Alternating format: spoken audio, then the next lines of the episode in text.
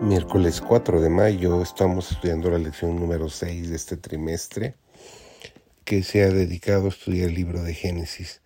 El título esta semana ha sido Las raíces de Abraham. Su servidor David González, nuestro título de hoy es La coalición de Babel.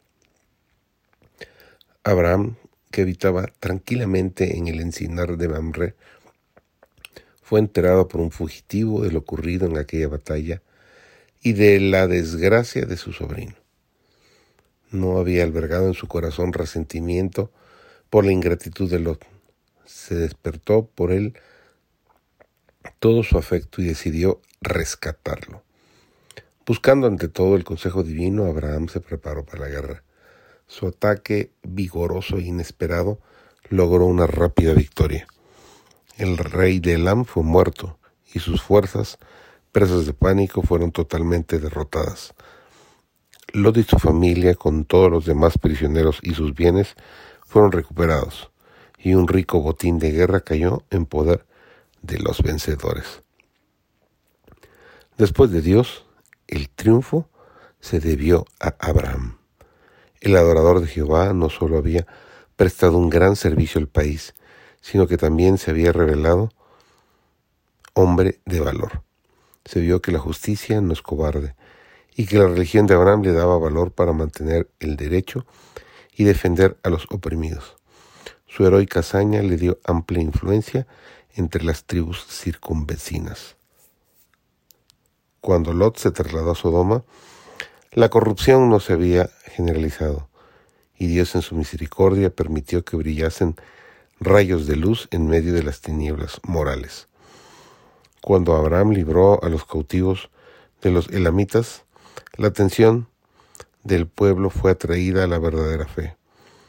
Abraham no era desconocido para los habitantes de Sodoma, y su veneración del Dios invisible había sido para ellos objeto de ridículo. Pero su victoria sobre sus fuerzas muy superiores y su magnánima disposición acerca de los prisioneros y del botín despertaron la admiración y el asombro. Mientras alababan su habilidad y valentía, nadie pudo evitar la convicción de que un poder divino le había dado la victoria. Y su espíritu noble y desinteresado tan extraño para los egoístas habitantes de Sodoma fue otra prueba de la superioridad de la religión a la que honró por su valor y fidelidad.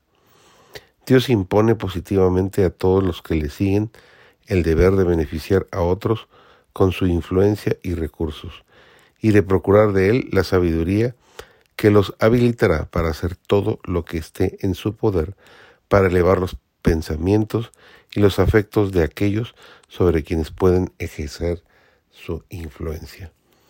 Cada acto de nuestra vida afecta a otros para bien o para mal.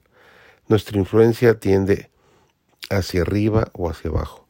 Los demás la sienten, obran de acuerdo con ella y la reproducen en mayor o menor grado. Si por nuestro ejemplo ayudamos a otros a adquirir buenos principios, les impartimos poder de obrar el bien.